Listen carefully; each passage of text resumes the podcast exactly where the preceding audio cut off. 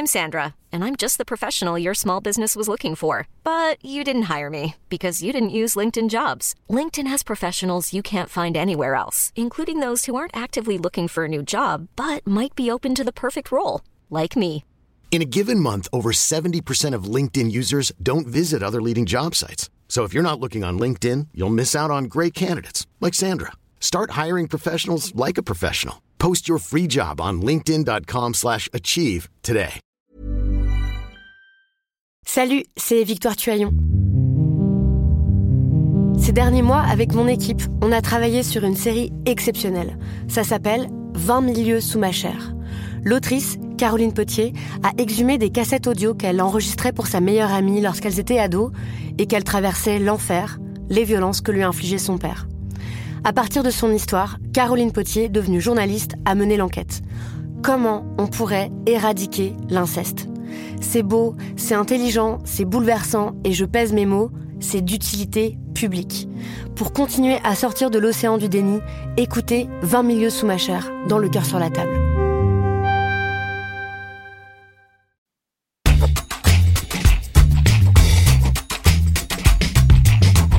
Salut, c'est Thomas Rozek. Dans le monde d'avant, je sais pas si vous vous en souvenez, on avait déjà des raisons de s'inquiéter pour notre santé collective. Pas uniquement à cause des virus qui débarquent sans prévenir, mais aussi à cause, au hasard, du climat, de la pollution, voire des accidents industriels épouvantablement flippants. Car oui, n'oublions pas qu'il y a quelques mois à peine, notre attention a brièvement été captée par la catastrophe de Lubrizol. C'était à Rouen, en Seine-Maritime, dans la nuit du 25 au 26 septembre 2019, un important incendie ravageant cette usine qui fabrique du lubrifiant pour véhicules. 5000 tonnes de produits chimiques sont partis en fumée, des produits extrêmement toxiques. Bon, la mort de Jacques Chirac, qui est intervenu dans la foulée, a très largement occulté l'accident et surtout ses retombées sanitaires qui doivent encore être éclaircies. Comble de malchance, le premier rapport proposant une étude des conséquences de la catastrophe est tombé en plein pendant la pandémie et le confinement et donc n'a pas reçu l'attention qu'il méritait. On a eu envie d'y revenir et ce sera notre épisode du jour. Bienvenue dans Programme B. S'il y a bien un endroit où le confinement est difficile à vivre, c'est ici, dans la commune de Petit-Quevilly, à quelques centaines de mètres du site Lubrizol. Pour de nombreuses familles, on peut parler d'enfermement total. Car en plus de ne pas pouvoir sortir de chez eux, beaucoup de riverains sont contraints de fermer leurs fenêtres en permanence à cause des odeurs d'hydrocarbures qui s'échappent encore du site, et ce, plus de six mois après l'incendie. Là, ça fait trois semaines qu'on a les odeurs de lubrizol euh, ici. C'est vrai qu'on peut même pas manger dehors. Et on, bah, se demande si on se fout pas de nous quand même.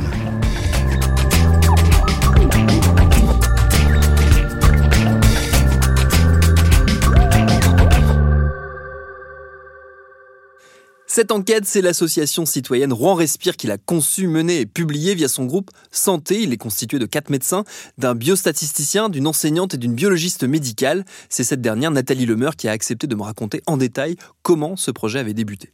Nous avons été beaucoup de citoyens à, avoir été extrêmement impressionnés par ce qui s'est passé, par l'incendie lui-même, par le panache.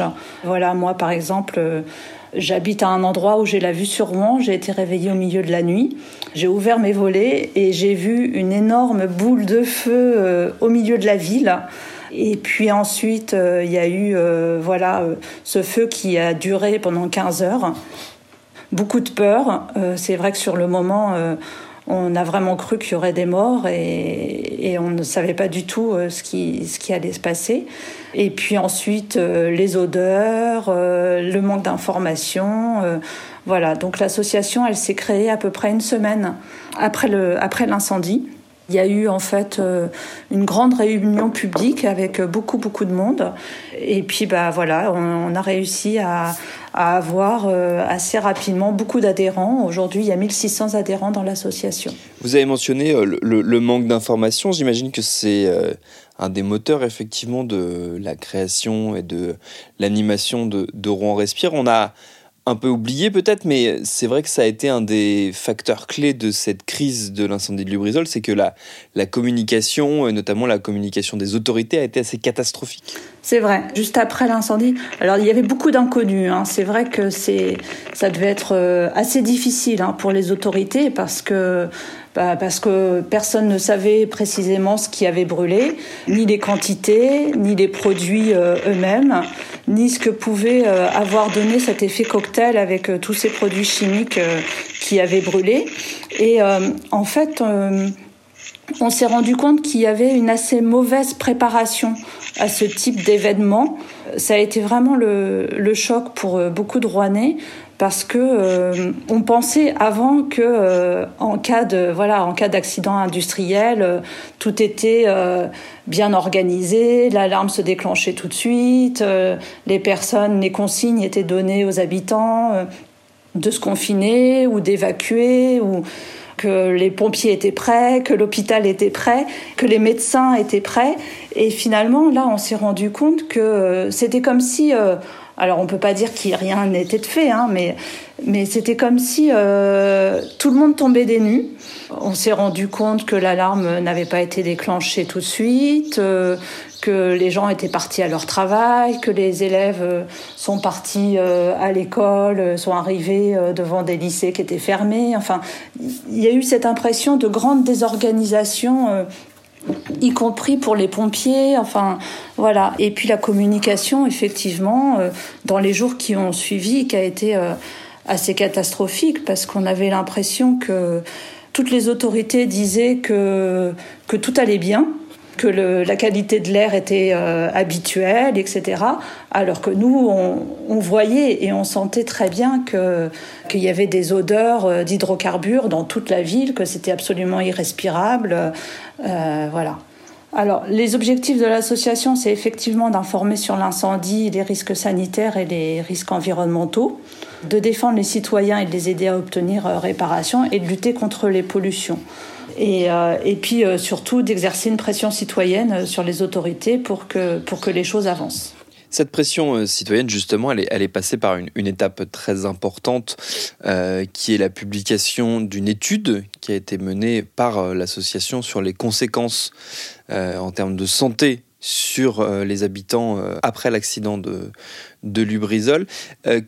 Racontez-moi un peu comment elle a fonctionné cette étude. Vous faites partie de, celles et ceux qui l'ont menée. Comment elle a été construite et quels résultats vous avez trouvés? Alors, au tout début, ça s'est passé euh, au moment des, réunions publiques où on s'est rendu compte assez rapidement que les citoyens avaient énormément de questions. Ils se posaient des questions euh, sur leur état de santé.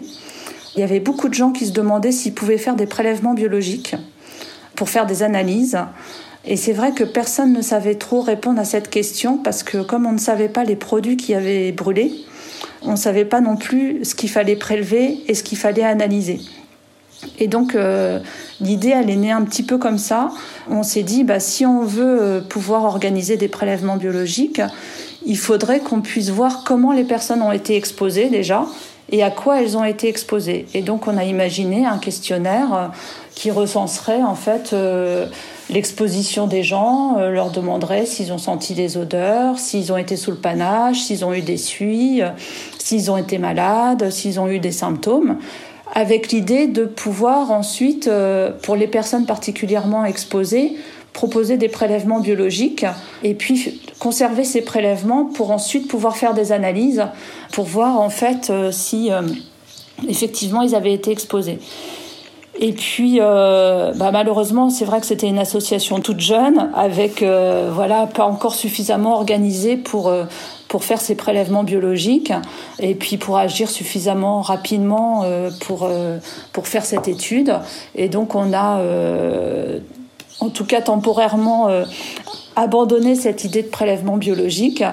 mais on a gardé l'idée du questionnaire parce que ça nous paraissait très très important de de savoir en fait de faire une sorte d'état des lieux de santé de la population et d'exposition pour savoir précisément ce qui s'était enfin le plus précisément possible euh, ce qui s'était passé.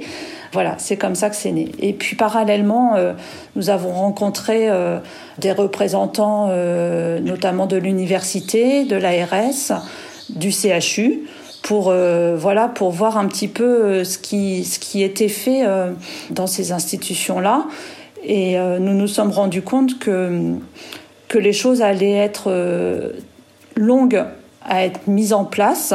Ben voilà, parce qu'il faut des financements, parce qu'il faut, il y a toute la lourdeur administrative française qui fait que qu'on on va rarement très très vite. Et nous, ça nous paraissait trop tard de, de faire cette étude, euh, voilà, six mois ou un an euh, après l'incendie. Et donc c'est pour ça qu'on a décidé de la mettre, de la mettre en œuvre, bah, voilà, dès qu'on a pu. Qu'est-ce qu'on trouve dans cette étude? C'est quoi les résultats euh, qu'elle a produits, cette étude, une fois qu'elle a été menée? Euh, Nous avons eu 565 euh, réponses au questionnaire qui avait été envoyé aux 1600 adhérents de, l'association. Et le questionnaire comportait 60 questions qui portaient d'une part sur des données sociologiques et géographiques, sur l'impact environnemental, sur les pathologies préexistantes, la survenue de symptômes, les conséquences médicales. Nous avions également des questions sur la grossesse et l'allaitement, sur les changements de comportement et puis euh, sur le sentiment de préparation et de protection par rapport aux risques industriels. Les principaux euh, résultats, c'est que on a constaté qu'il y avait euh, vraiment un impact environnemental euh, de l'incendie. On a posé des questions, donc effectivement, euh, sur, sur les odeurs, le panache, les retombées de suie les retombées de fibrociment. Et la plupart des participants qui ont répondu au questionnaire ont ressenti des odeurs. En fait, on a 98% des participants qui ont ressenti des odeurs, avec en fait une zone géographique de perception des odeurs qui dépasse largement la zone située sous le panache. Voilà. On a également beaucoup de participants qui étaient sous le panache, euh, qui ont vu des retombées de suie sur leur lieu de vie, et puis des, qui habitaient euh, ou qui vivaient dans les zones de retombées de, de fibrociment. La deuxième chose que nous avons constatée, c'est qu'il y a eu un réel impact sur la santé. La plupart des participants ont ressenti euh, plusieurs symptômes, et ces symptômes souvent ont persisté pendant plusieurs mois.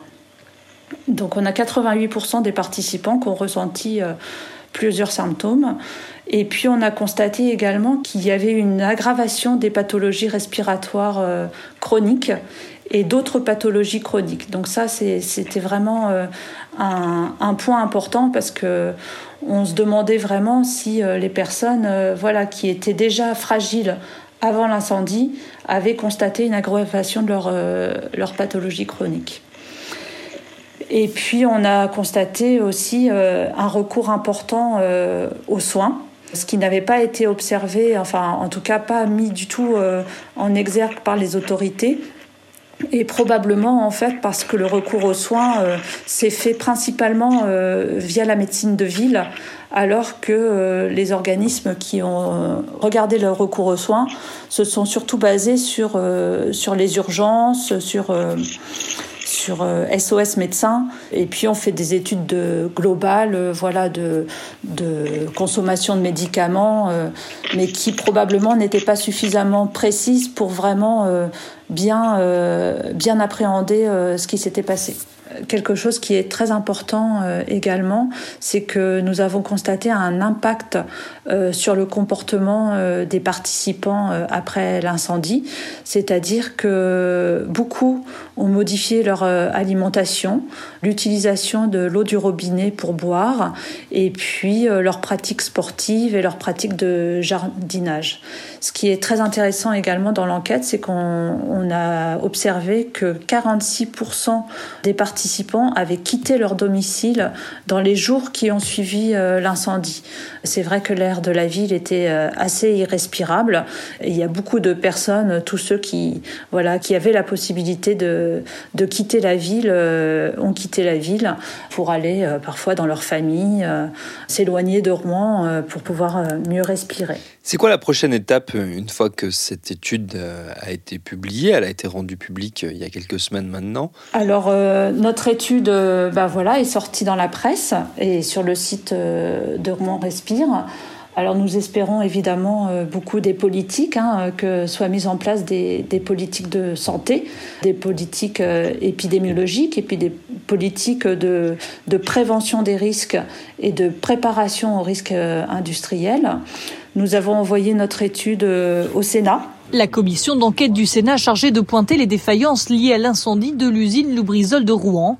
Dénonce un manque de prévention des risques industriels en France. Il est fondamental de créer une véritable culture du risque industriel, culture du risque qui n'existe pas dans notre pays. Elle dénonce des manquements de la part du gouvernement, à commencer par une communication hasardeuse. Je veux pointer une autre défaillance de la gestion de la crise, c'est la multiplication de la prise de parole des membres du gouvernement. À vouloir rassurer à tout prix plutôt que d'informer, les pouvoirs publics ont pris le risque d'entretenir l'anxiété de la population.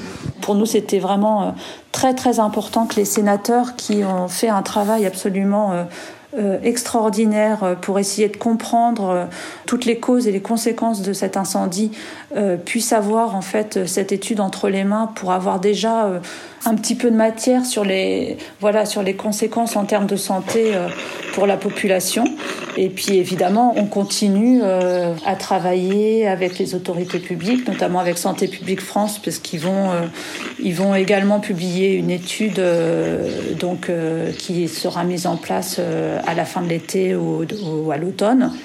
Donc voilà, pour essayer de, mieux comprendre tout ça et puis euh, d'avancer surtout pour éviter qu'une telle situation se reproduise. La difficulté euh, supplémentaire euh, que vous n'aviez, j'imagine, pas anticipée, vu que personne ne l'avait anticipé, c'est que la publication de cette étude, elle, tombe, elle est tombée en plein pendant la pandémie de coronavirus. Pourtant, il y a des, des tonnes de points communs euh, entre la crise du coronavirus et l'accident de Lubrizol. Euh, on parle beaucoup d'impréparation, de manque de données, de difficulté à obtenir des informations euh, précises quelque part. On, y pense énormément et en même temps, c'est difficile de mobiliser sur autre chose que le virus pendant cette période.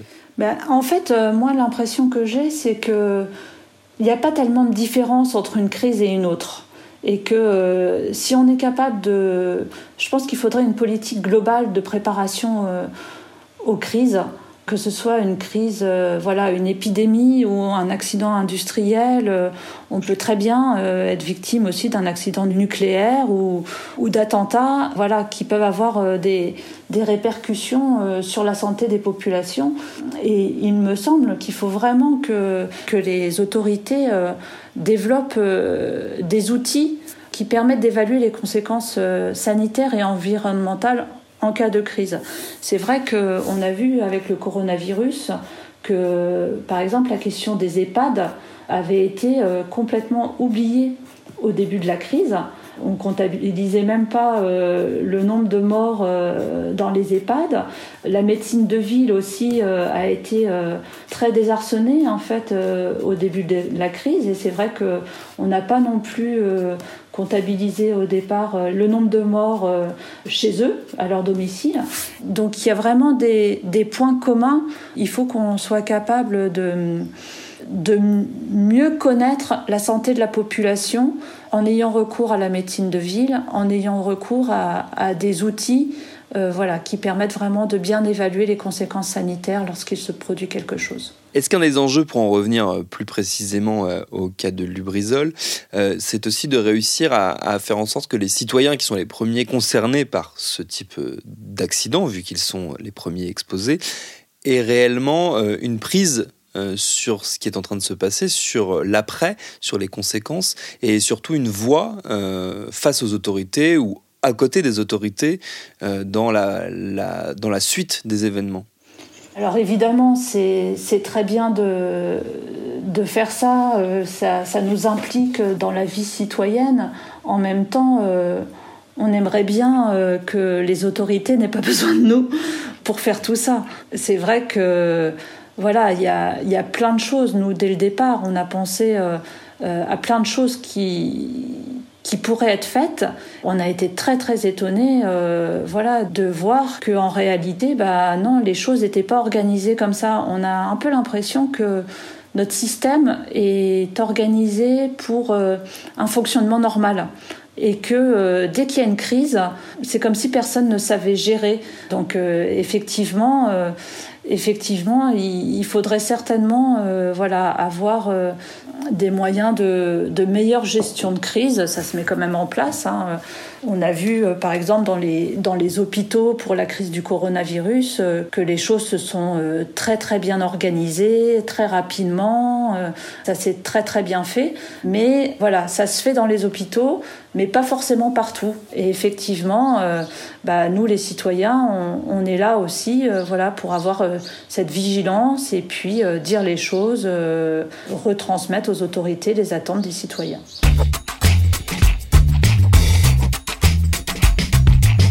Et depuis l'étude de Rouen Respire, un autre pas important a été franchi avec la publication du rapport sénatorial début juin sur Lubrizol, très critique ce rapport sur la gestion de l'État et des autorités.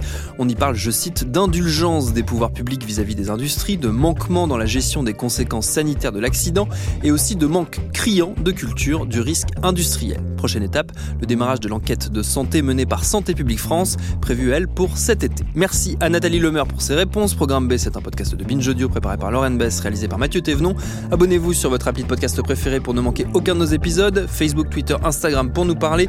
Continuez de bien vous laver les mains, de respecter les gestes barrières et de ne pas oublier les actus les unes après les autres. Et à demain pour un nouvel épisode.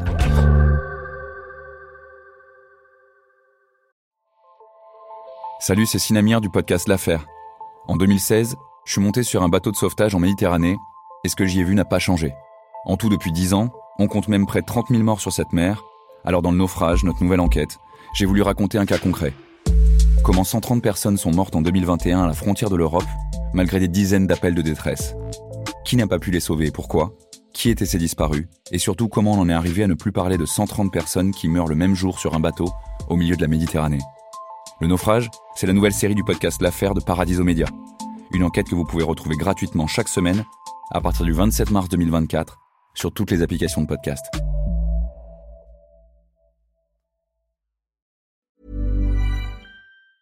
Planning for your next trip? Elevate your travel style with Quince. Quince has all the jet setting essentials you'll want for your next getaway, like European linen, premium luggage options, buttery soft Italian leather bags, and so much more. And is all priced at 50 to 80% less than similar brands. Plus, Quince only works with factories that use safe and ethical manufacturing practices. Pack your bags with high-quality essentials you'll be wearing for vacations to come with Quince. Go to quince.com slash pack for free shipping and 365-day returns.